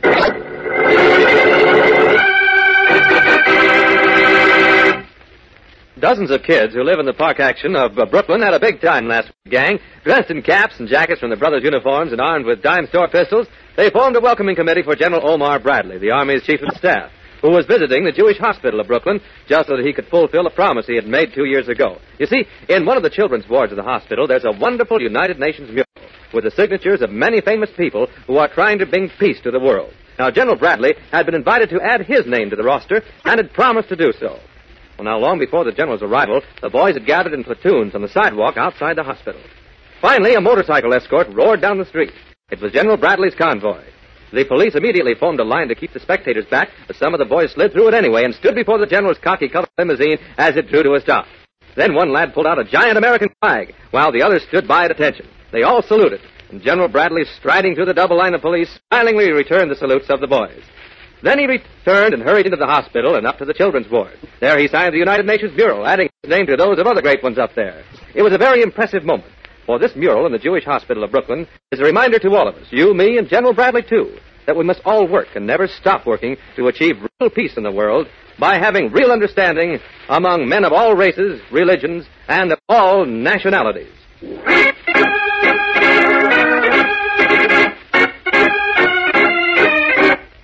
And now, the adventures of Superman. Within the short space of 15 minutes of a spring morning, the vast network of the Metropolis subway, in which millions of people rode daily to and from work, suddenly became a scene of chaos and panic. From one end of the city to the other, crowded trains were stalled, the passengers trapped in smoke-filled tunnels, and transportation throughout Metropolis was brought to an abrupt halt. The administrative forces of the city, led by Mayor Perry White, immediately went into high gear to meet the emergency. And then, out of the confusion, one question screamed uppermost in the minds of everyone affected. How did it happen? The strange answer was supplied by Joe Miller, the chief dispatcher of the subway. You won't believe me. You'll think I'm crazy. But I swear it happened. I was alone in the central office when all of a sudden somebody came in. He was wearing boots and leather breeches. And he had a big red sash around his waist. On his head he wore a big three-cornered hat, and on it there was a skull and crossbones. It was Captain Kidd who messed up the subway. Captain Ed the pirate. Then, as if to supply final proof for the seemingly fantastic story, a coin was found in the traffic control office. A coin of Spanish gold, dated 1745. But now Clark Kent has just received news of another startling development, and we find him in a cab with young Jimmy Olsen speeding through city traffic, heading for the Metropolis Bank. Jeepers, Mr. Kent, $500,000. Uh-huh. I didn't think there was that much money in the whole world. It's a big haul, Jim. Worst robbery we've ever had in Metropolis. In broad daylight, too. He sure had nerve. Well, Jesse James was famous for his nerve. Jesse James? Well, what are you talking about, Mr. Kent? Inspector Henderson reported that Jesse James and his gang of outlaws pulled the robbery. What? But Jesse James is dead. He's been dead a long time. I know, so is Captain Kidd, but he was seen this morning, too. Jeepers, Mr. Kent, what's going on in this town? That's what I'd like to know, Jim. Here you are, sir. Metropolis Bank. Okay. Pile out, Jim. We'll find Inspector Henderson inside.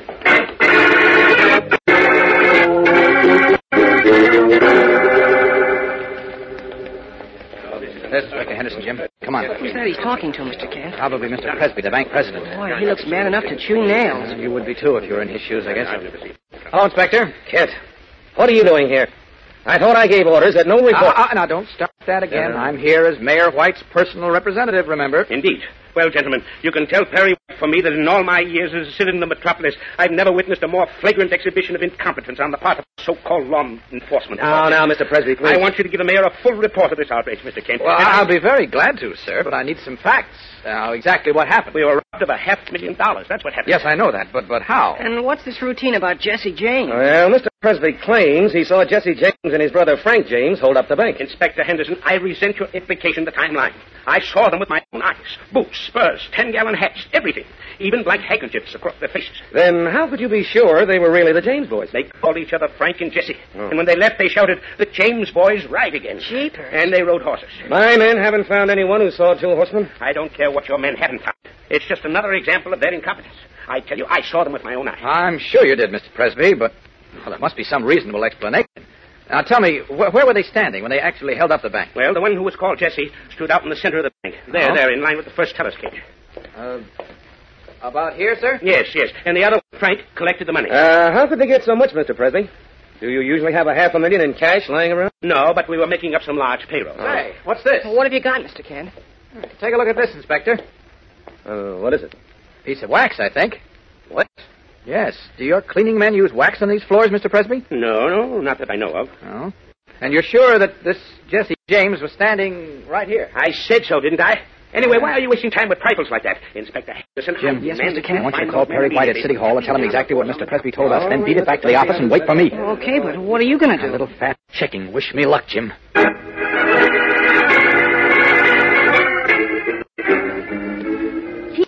Please stop that merry-go-round? You're making me dizzy. Well, I'm dizzy now, Lois. Captain Kidd, Jesse James, great jumping Jehoshaphat. What's going on in this town? Well, you won't find out by pacing the floor. Oh, why in heaven's name doesn't Kent phone? I told him to report to me as soon as he found out anything. Maybe he has nothing to report. You should have sent me. Send you away. Well, that's probably him now. Hello? Who? I'll put him on. Who is it, Chief? It's Blaine, the fire commissioner. Oh, Hello, Blaine. Well, what can I do for you? What? No, no, no, no, wait. Calm down. Calm down, will you, man? what is it, Chief? The docks. What's wrong with them? Great stubborn... Uh, how did it start? Well, can you handle it all right? Chief, what's cooking? All right, all right, I'll be right down. Chief, what's the Oh, plenty, plenty. There's a fire at the city oil dump. A fire? Five barges, all fully loaded with fuel oil, are going up in smoke. Come on, come on, Lois. We've got to get down there.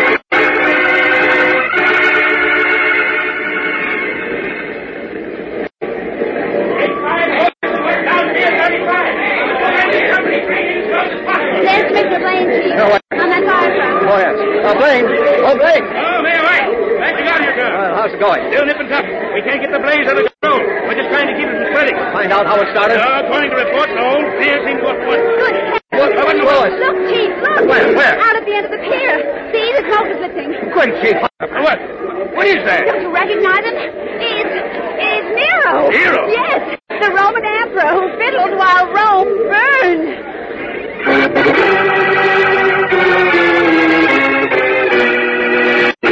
Too surprised to move, Lois Lane, Perry White, and the fire commissioner can only stare in speechless horror at the fantastic figure who stands at the end of the blazing pier, feet spread wide, a white Roman toga billowing about his fat body, and a leafy garland encircling his brow as he saws away at his fiddle while flames leap and crackle around him.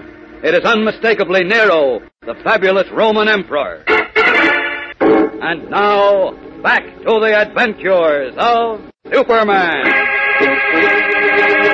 Summoned to the metropolis waterfront, where a gigantic fire, fed by thousands of gallons of oil, blazes out of control, Lois Lane and Mayor Perry White were startled when, through the billowing black smoke, they caught a glimpse of a figure easily recognizable as Nero, the long-dead Roman dictator. But as quickly as he had appeared, the smoke closed around his fat toga-clad body, and when it cleared again, he had vanished. I, I don't believe it. I, I was seeing. No, Chief, he was standing right out there at the end of the pier. You saw him, Commissioner Blake. Well, I, I saw something. Commissioner! Commissioner Blaine! Oh, Bailey, did you send in another alarm? Uh, yes, sir. But I just got a message from the fireboat out in the harbor. Well? The burning oil is floating out into the harbor with the tide. They can't stop it. Good Well, let's skip it up all back through and clear all shipping out. But he can't, sir. There are two nitrate boats out there at anchor. Nitrate folks? Posted to for ashore. They can't get steam off in time. Nitrate! Great Caesar Blaine! Do you realize what will happen if the fire reaches those boats? Remember what happened in Texas? Great Scott, the nitrate will explode and Metropolis will be wiped out.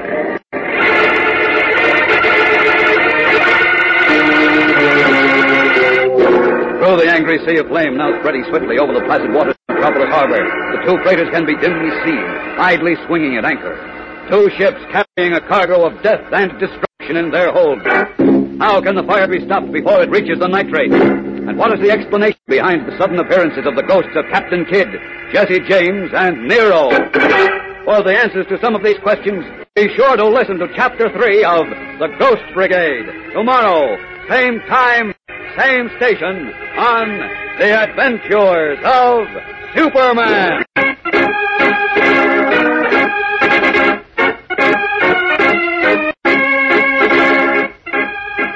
Superman is a copyrighted feature appearing in Superman DC Comics Magazine and is brought to you Monday through Friday at this same time.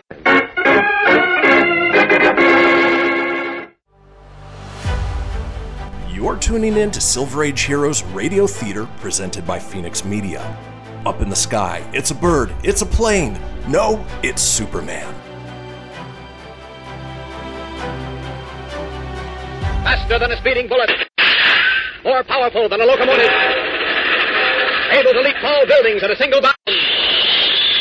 Look, up in the sky. It's a bird. It's a plane. It's Superman.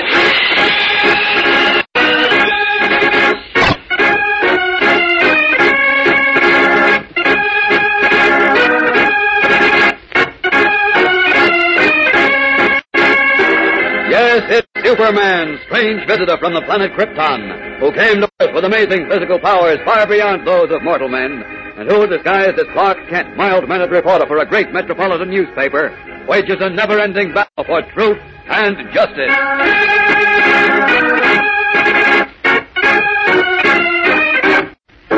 Today, Superman, in his guise of Clark Kent, pursues his investigation of the Ghost Brigade as disaster again threatens the city of Metropolis. Here, White. I just received a radio report from the fireboat fighting displays from the other side. Well, the skipper reports the burning oil is floating out into the harbor with the tide. No. And there are two freighters out there loaded with nitrate. Nitrate! Great Caesar! If the fire reaches those freighters, the blast will wipe out the Metropolis. That's right, and I'm afraid there's nothing we can do to stop it.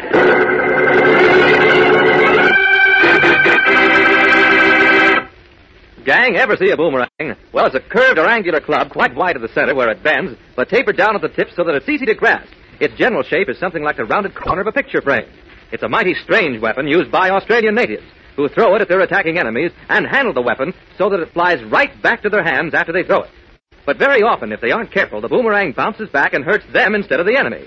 Well, boys and girls, there are some ideas that are boomerangs. Ideas that are meant to hurt others, but all too often they snap back and hurt the person who believes them. For instance, the idea that one boy or girl is better than any other for racial or religious reasons is a boomerang idea. And those who throw that idea around are sure to be hurt by it. Here's just one example of how it works. Now, suppose you're part of a club that you hope will be very successful. Of course, you've got to have the very best kind of club members, and that means everything depends on how you pick them. Now, if you're foolish enough to keep out some boys or girls because of their religion, let's say, you may be keeping out just the very people who could make your club a success. Because, after all, all the kids with personality and popularity don't belong to just one faith. Every group has its fair share of swell guys and nasties. So if in picking club members, you vote against all the boys and girls who belong to a religion or race different from your own, you're bound to keeping out some of the swell guys who can make your club a really top-notch one. Your prejudice will boomerang and hurt you in the long run. And what's more, you'll deserve it. So try to remember that. Always.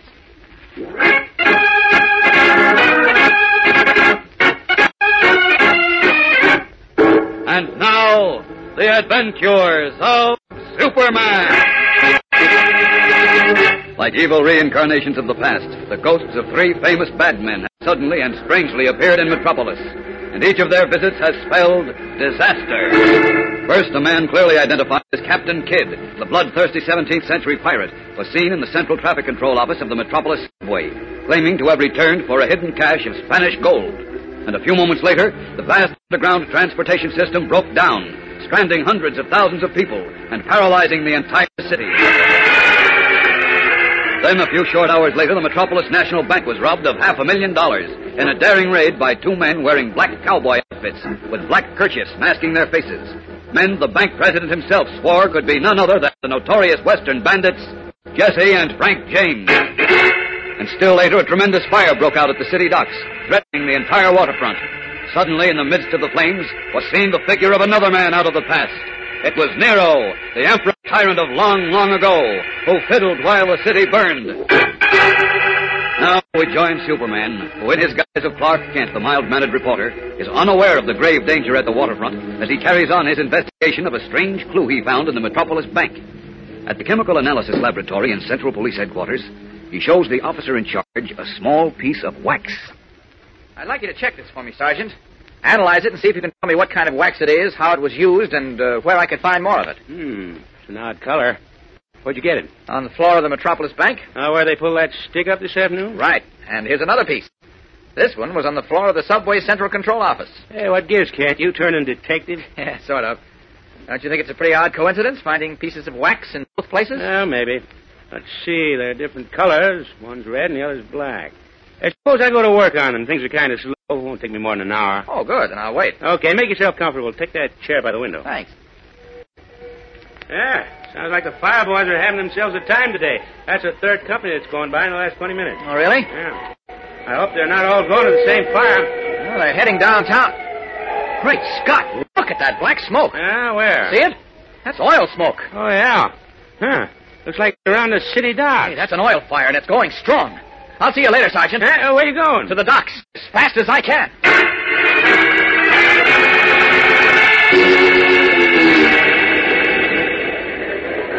Blake, what about the fireboat? No word from it yet, sir. I'm worried about those nitrate boats. They're still swinging anchor. Is there anything more we can do? No, it only holds the fireboat.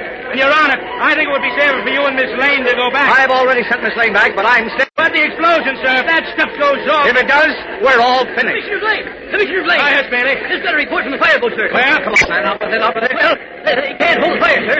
Less than 50 feet from the freighters. The tide's running strong. They've got to get out. Oh, no. Well, Lake Mail, White. Bailey, order all the men in the area to lie down, seal themselves in the blast as much as they can. Then wait for further orders. Yes, sir. Is that all you're going to do, Blaine? No, sir. I'm going to pray. Harder than I've ever prayed in my life. Turning, Perry White and Commissioner Blaine stare through the billowing clouds of black smoke at the leaping tongues of flames spreading over the harbor waters, and watch in mute horror as they begin to lick at the steel hulls of the death-laden freighters. In another moment, there will be chaos. But unseen by anyone on shore, Superman, rocketing through the choking clouds of smoke, spots the danger. Great Scott, this is serious. There's no time to beat that fire back now. There's only one thing left to do. Now, down! Floating down, Superman reaches the bow of the nearest freighter, lifts the heavy anchor holding it clear out of the water, and then, leaping to the next ship, duplicates his feat. Working with almost blinding speed, he ties the heavy anchor chains into a knot, and looping it around his waist, dives into the water. Then, calling on his superhuman strength, he tows the heavy craft out of danger.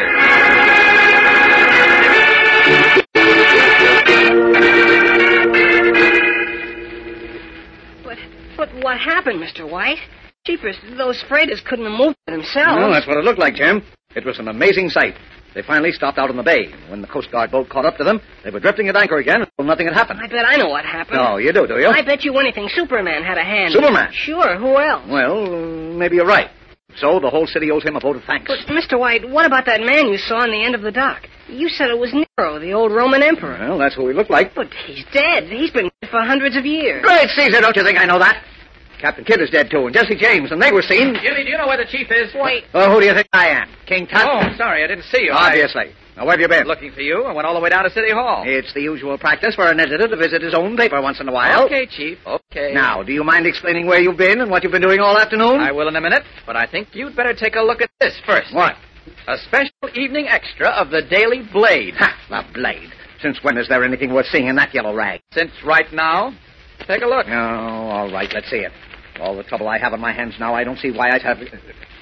Great stubborn sassafras. I thought so. What is it, Mr. Kent? I, I'll sue them. I'll sue them. That's what I'll do. Ah, wait a minute. Slander. Easy, Please, Chief, Mr. Yeah, tell yeah, me. yeah. There's a headline on the front page of the Blade, Jim. A headline putting the blame for everything that happened in Metropolis today on Mayor Perry White.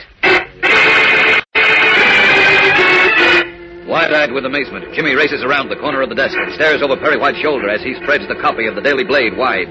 In bold black print, the headline shrieks, Perry White responsible for civic disorder. Why has the Daily Blade unleashed this sudden attack? Can the paper possibly prove its charges? And now, back to the adventures of Superman! It is later the same evening. On an only stretch of highway leading into Metropolis, a huge truck roars through the darkness. In the cabin, the driver yawns, checks his watch, then turns to his helper, nodding on the seat beside him. Another half hour and we'll hit the city line, Bill. Good. I'm beat. Working a double shift is too much for me. Yeah, you can say that again. But we'll get paid double time. Ah, that's some help. We must be caught in a pretty valuable load for them to rush us through like this. Yeah, we are. The dispatcher back at Galesburg said they needed the stuff in Metropolis pretty bad. Hey, he's off. Something on the road. Huh? There's a guy standing out there waving a flashlight. Oh, yeah, yeah. I see the parking lights of a car off to the side. Hey, must be in trouble. Want to stop? Well, this is a pretty lonely stretch. Might not be another car long for some time. Yeah, sure, let's give the guy a hand. Okay.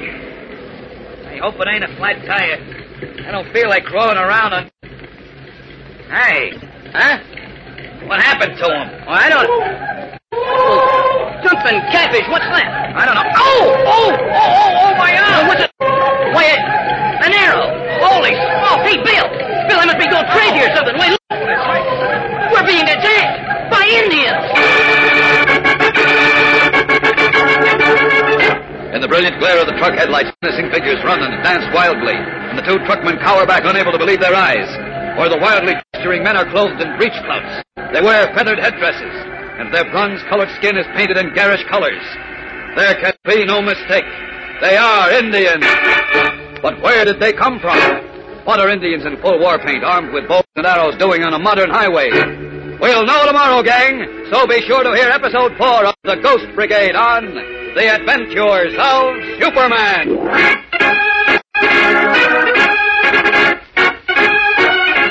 Superman is a copyrighted feature appearing in Superman DC Comics Magazine and is brought to you Monday through Friday at the same time. Watch for the Superman Adventure serial soon to be shown at your local movie theater.